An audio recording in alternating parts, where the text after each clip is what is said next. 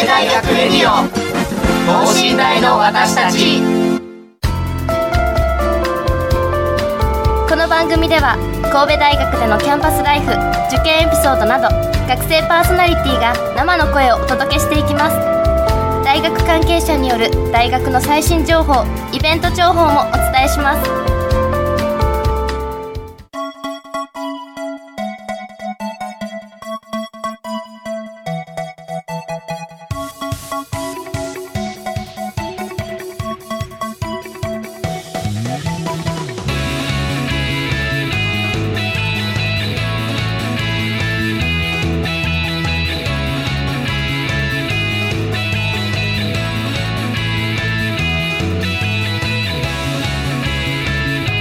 さんこんばんは。工学部4回生の中西亮です。放送日が12月31日の9時ということなんで今年最後の放送となります。えー、っと聞いているもしこの放送をリアルタイムに聞いているリスナーの皆さんはそのあらゆるなんていうんですかその年末の年末か大晦日の番組とかあるにもかかわらず聞いてくれてすごいとても嬉しいと思ってます。えオープニングトーク何喋ろうかなって考えてたんですけど、まあ、今年2021年最後ということで個人的に一番印象に残ったことを話したいと思います。やっぱり2021年僕自身東京オリンピックがあってテレビで見て楽しかったんですけど特に僕自身は卓球の混合ダブルスの決勝がそのすごいリアルタイムで見ててめちゃめちゃ面白かったですね8時か7時ぐらいにちょうど家に帰ってきてリアルタイムで見てたんですけどいや正直1人で1人暮らしでテレビ見ながらすごいわーわーなんて叫んだりとか応援すごい、ね、必死に応援してたのを覚えてます。ということで、えー、今回は受験生応援スペシャル共通テスト編をテーマにお送りします。年は年を明けたらいよいよ受験シーズン本番ですね。今回は神戸大学生協学生委員会のメンバーにお越しいただきこの時期先輩たちがどう過ごしていたのか当日の様子はどうだったななど受験に役立つ情報をお聞きしていきたいと思います。それではこの後ゲストの登場です。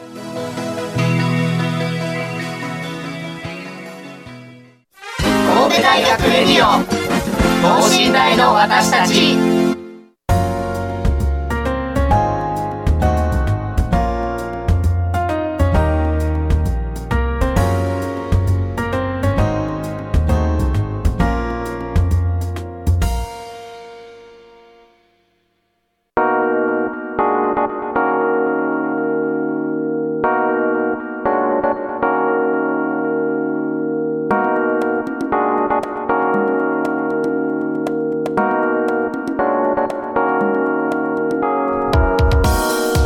はゲストの方に登場していただきたいと思います。村尾さんからちょっと自己紹介お願いします。はい。こんにちは、えー、神戸大学2年経営学部の村尾と申します。村尾博俊と申します。よろしくお願いします。お願いします。そしてはい。えっと国際人間科学部子ども教育学科2回生の村山浩一と申します。お願いします。お願いします。ええー、それからそれぞれ皆さん大学でどんな勉強をされてるのかっていうのを教えていただきたいです勉強ですかはい、えー、大学では、まあ、経営学部なんで、えー、どうやって、まあ、会社企業活動を通して社会をより良くしていくかということを学んでいます。はい。村山さんはどうですか？と僕は黒人の中でも子ども教育学科っていう結構特殊な学科なので、まあ、僕は主に初等教育について学んでて教員になるための勉強を大学でしてるっていう感じです、それは教員免許を取るための勉強って感じですか、はい、教員免許を取るための勉強です。あ実際村山さんはあれですか、はい、2回生で教員免許を取ろうと思ってますか？それとも3回生で取ろうと思ってますか？そうですね。多分3回生の時に、えっと、教育実習に行って最終卒業の時に取るっていうイメージになってるので多分取るのは4回生になると思います。実際そのなんていうんですか？いろ初等教育だから小学校の先生の免許ですかね？はい。ああ小学校の先生やったらやっぱその全科目を教えないといけないと思うんでやっぱそれってすごい大変だと思うんですけどどうですか？やってみて。勉強の途中だと思うんですけど。そうですね、まい、いっぱい科目やらないといけないのはしんどいっていうのももちろんあるんですけどこう教えるっていう相手が小学生っていうところが一番初等教育で難しいなっていうところで高校生中学生に教えるのって結構僕もアルバイトで塾講師とかやってるんですけど、うん意外とスーッと受け入れてもらえるんですけど小学生相手にこう勉強を教えるっていうのはなかなか難しいなっていうのを感じてます。ああなるほどじゃあなんていうんですかあと2年かけてちゃんと教員免許を取って卒業できるようにっていう感じですかね。そうですねはい頑張ります。ということで、えーお二人は GI に所属をしてるってことなんですけども簡単に GI について教えていただけないでしょうか？はい。では私から、はい。えー GI というのは、えー学生委員会という、えー正式名称を持つ政教の下部組織となります。ちょっと難しくてよくわかんないっていう人もたくさんいると思うんですけど活動内容はメイン主に、えー、とイベントを作ったり、えー冊子を発行したりしていますえーっとですねイベントでは例えば、えー音楽団体を集めて音楽フェスティバルをやってみたり、うん大学生向けにオンライン自習室をしてみたりしていますね。冊子では、まあ、ちょっとした気づきをっていうテーマで、ランブラータイムズという冊子を発行しています。その大学生向けのオンライン自習室ってどういうことなんですか？あそれはえっとですねまあみんなで集まって勉強した方が、まあ、集中もできるし、まあ、家でいたらいろんな漫画とか YouTube とかに引っ張られちゃうよねっていうのでまあ Zoom を開いてそこでみんなで勉強しようねっていうのがメインになります。それは GI に所属してなくても参加できるってことなんあですか？はいもちろん。その GI 部員以外の人が主な対象になってます。えそれっていうのはあれなんですか？どれぐらいの頻度で開催されてるんですか？あ今はちょっとやってなくてもうちょっと終わってしまったイベントなんですけど。はい。その冊子の作成っていうのは多分僕入学の当時にその GI さんからウリボーっていうその冊子をいただいてそれがすごいなんかいろんな情報が書いてあっててすすごいなんか手の込んだ冊子やなっていうのを思ってて、ありがとうございます っていう印象がすごい GI さんにあるんですけれどもそうですね「ウリボー」という冊子は新入生向けに毎年発行している冊子なんですけど、えっとほぼ全員の新入生に届くのですごいいろんな人に読んでもらっててしかもあの内容についてもお褒めいただくことが多くてもうすごい嬉しい限りでございます。はい、はい。ということで、えーっと本題にいきたいと思うんですけれども、えーっと、えー今回のテーマは共通テストについてね、えーついてなんですけれども、まあ僕自身4回生ということで、えー受験センター僕の時はセンター試験だったんですけれども受けたのが4年前ということで、まあ、なかなか記憶がないということで若い2人に今回は聞いていただいたと思うんですけれども実際この時期はどんな勉強をされてましたか、えー村尾さんから聞きたいんですけれども。えっとですねこの時期はもう年末ですねえっとセンター試験。僕はもうセンター試験が全然できなくて社会、特に社会がもう全然できなくて社会の過去も無限に解きまくってましたね。あと教科書も無限に見まくってましたね。はあー。社社会はあれですか？科目は何と何を取られてたんですか？い社会は僕は日本史と世界史を取ってました。あー。なんか日本史と世界史ってすごい覚えることが両方とも多い科目でどちらも嫌いって感じでしたか？そう嫌いというか苦手お覚えるのが苦手だったんですよ。あ僕の場合結構その知識を得るっていうのがすごい楽しいなと思ってたんですけど、あ、うんうん、えー覚えるって本当にね難しい。ですすぐ頭から抜けていっちゃうんでね。はい。その覚える上で何か工夫してたことってありますか？あやっぱり何回も教科書を読むっていうこととはい。たくさん過去問を解くっていうことですね。間違える過去問を解いて間違えて覚えるっていうのを僕は意識していました。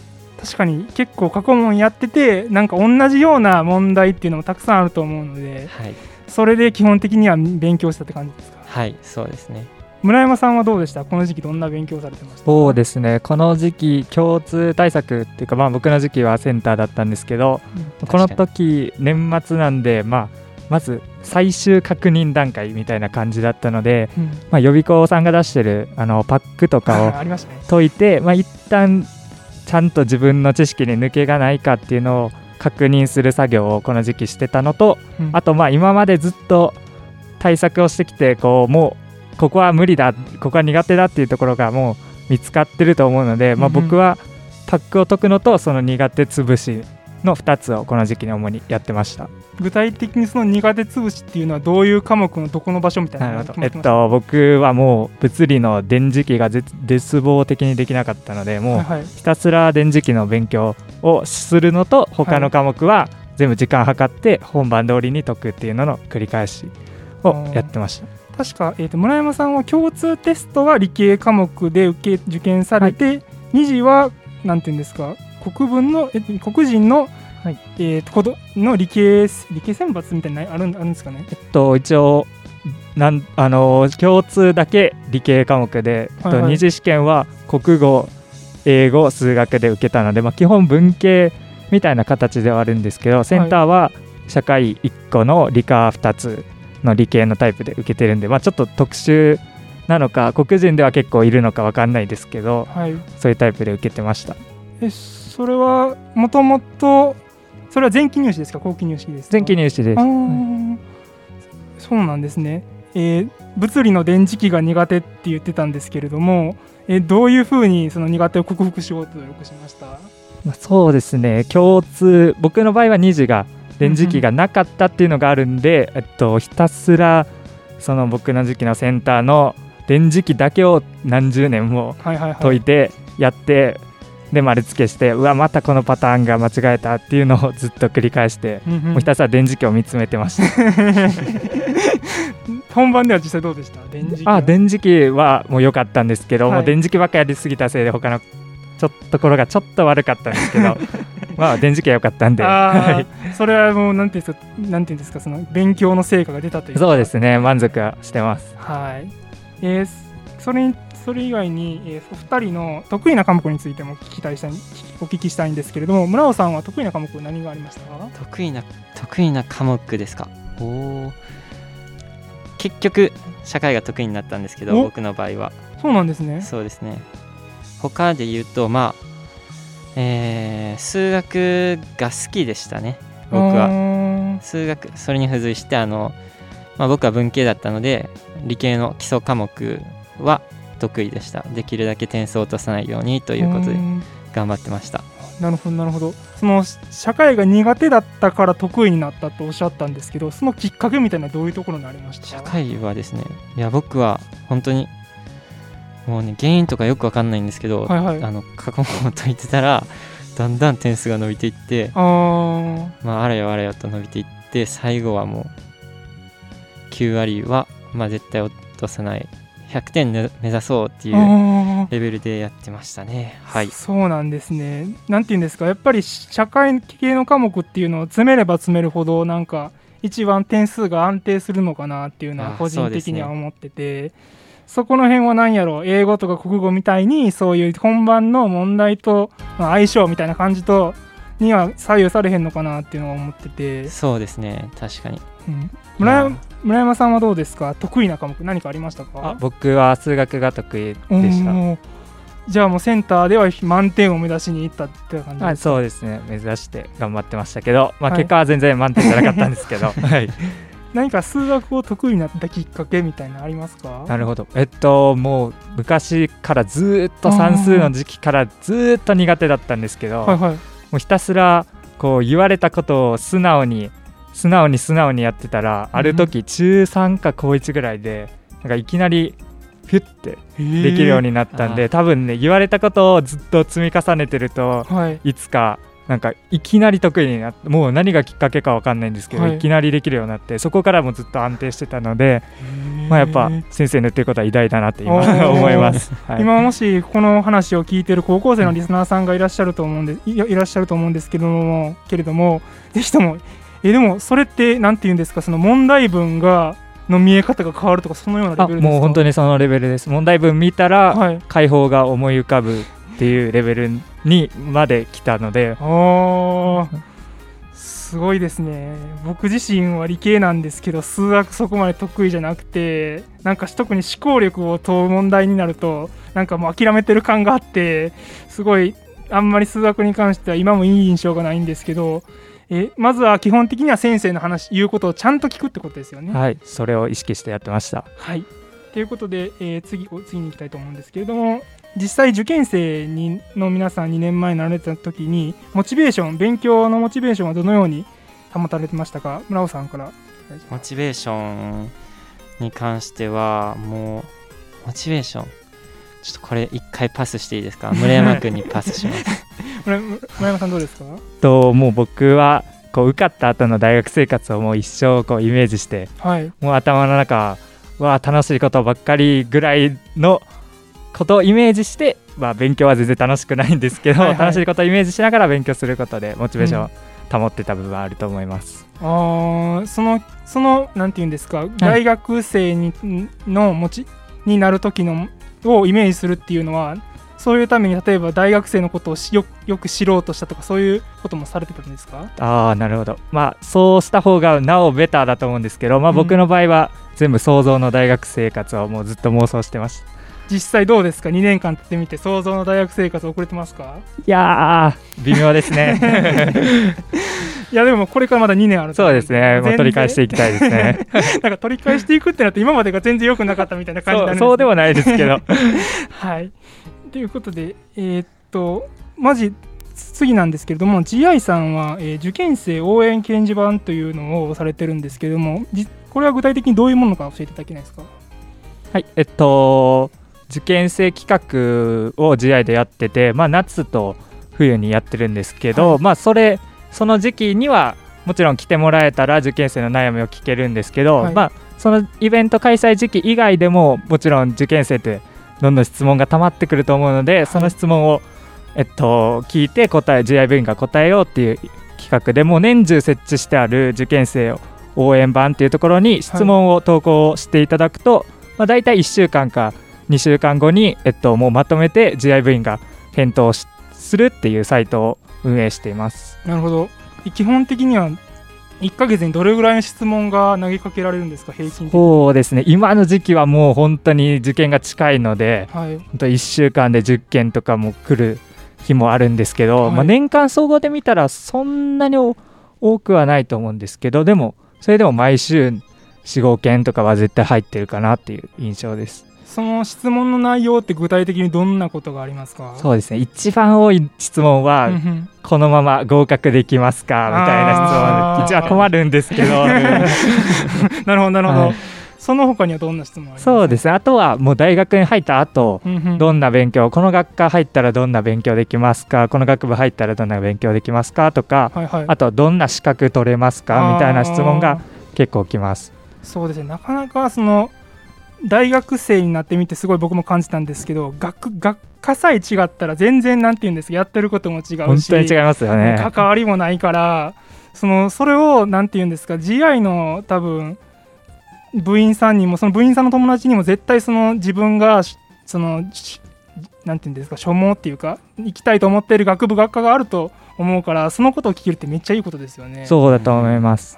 ぜひ使ってほしいですうん。はい。ぜひ。そうですね。はい。え、基本的には、そのウェブサイトに質問を、なんていうんですか、書けば、基本的には質問そのが答えが1週間とか2週間ぐらいしたら答えが返ってくるというイメージです。はいそうですはい。なるほど。えーじゃあ、もし気になった皆さんは、え、どのように調べる、調べたらその受験生応援掲示板出てきますか？多分なんですけど信大受験生応援版って調べれば結構出てあの結構というか多分一番上ぐらいに出てくると思うので、はい。まあ、普通に信大受験生応援版というふうに検索してもらえれば簡単に見つかると思います。あわかりました、えーもしこの放送を聞いて少しでも興味を持った方は、えー、と新大生受験生掲示板を検索していただいてもし何か質問があるって方はぜひ質問していただいてなんていうんですか1個でも悩みを解決した上で受験の日を迎えていただきたいと思います。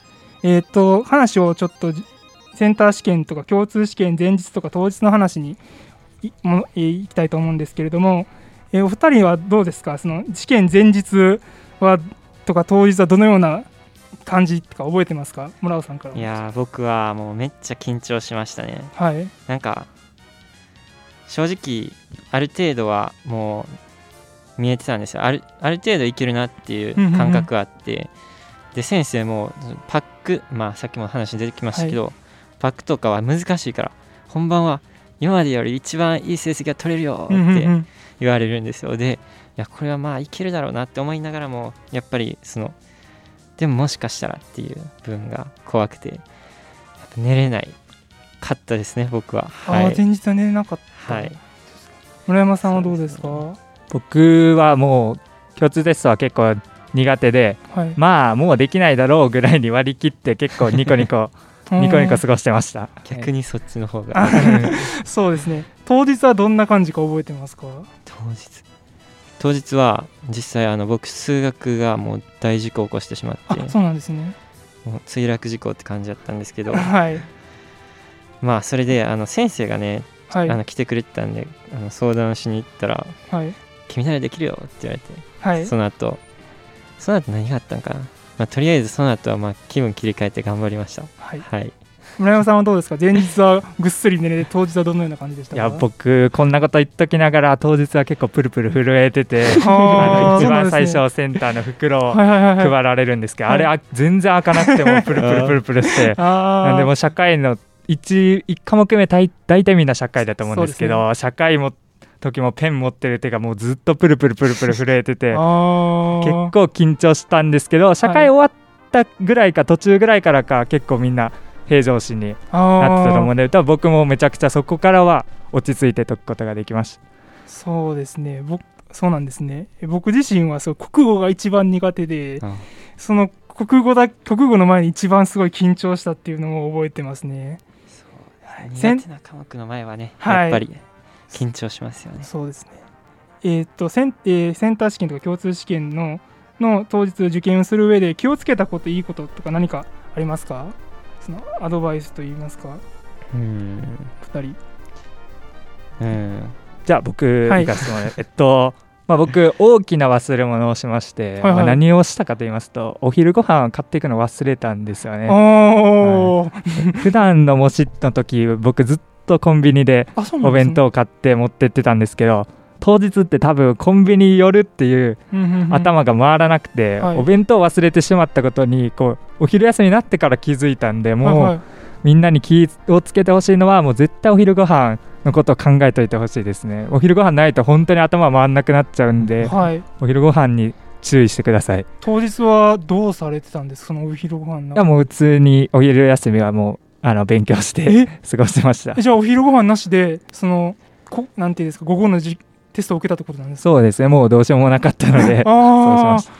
えその受けられた会場は大学ですか？大学です。ああでも確かにそうその大学がその一回初めて行った大学やったらその食堂とかコンビニの場所も多分わからないと思うんでそうですよね。絶対お昼ご飯忘れないようにって感じですね。はいそうですね。じゃあ僕からは、はい。まあ、僕も大きなミス僕がしたミスじゃないんですけどもうあるあるなんですけど時計忘れるっていうのがあってああの試験会場には時計がないので時計を持っていくようにしましょうっていうのを皆さんには言いたいであす。そうですね。その受験会場によっても時計があってもその席の関係上後ろすぎて絶対に。見えへんとかあると思うんで時計をちゃんと持っていくことは必要ですね。あとね。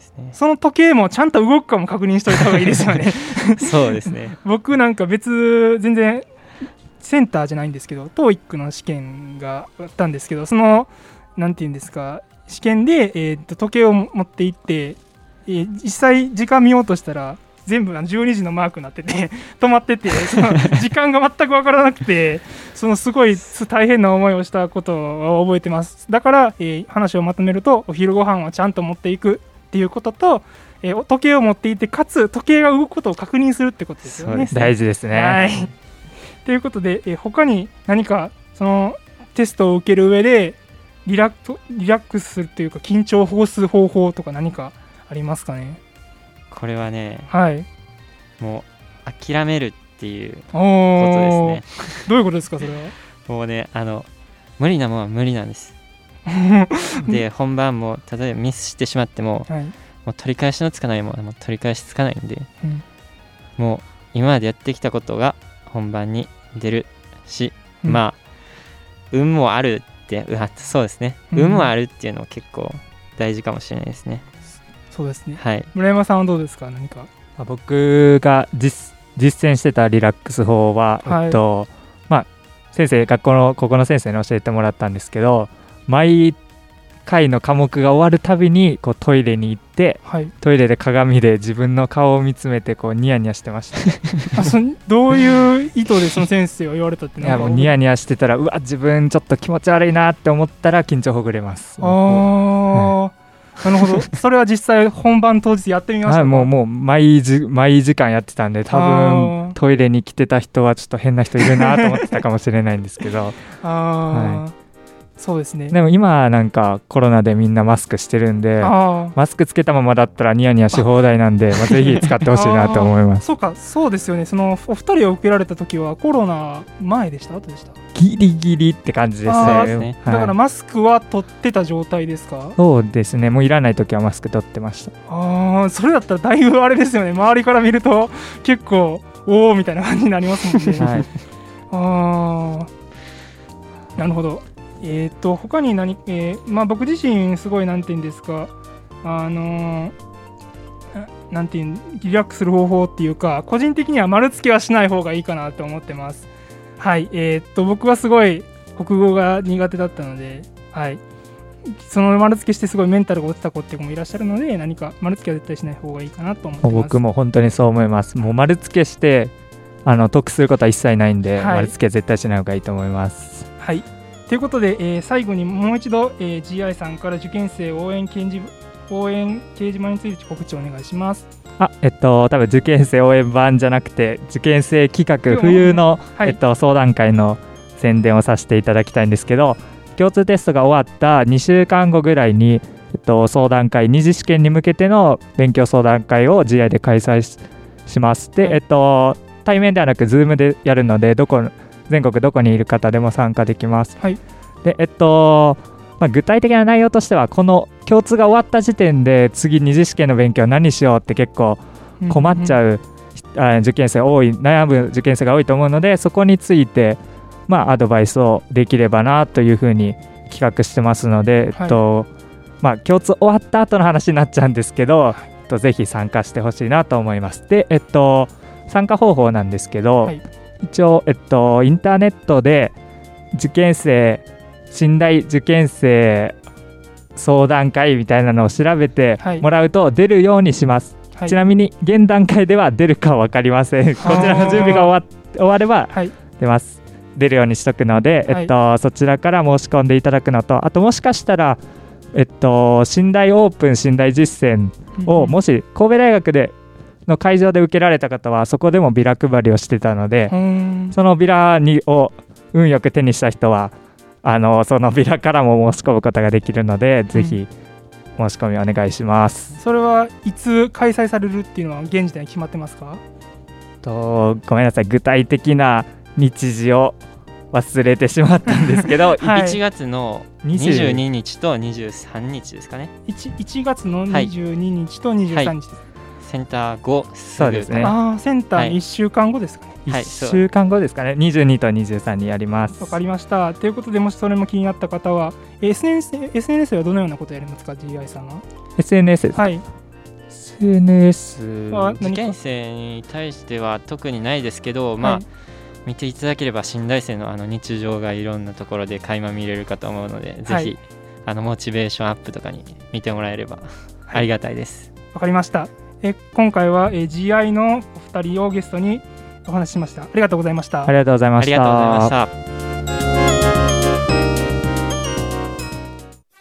神戸大学レディオ等身大の私たち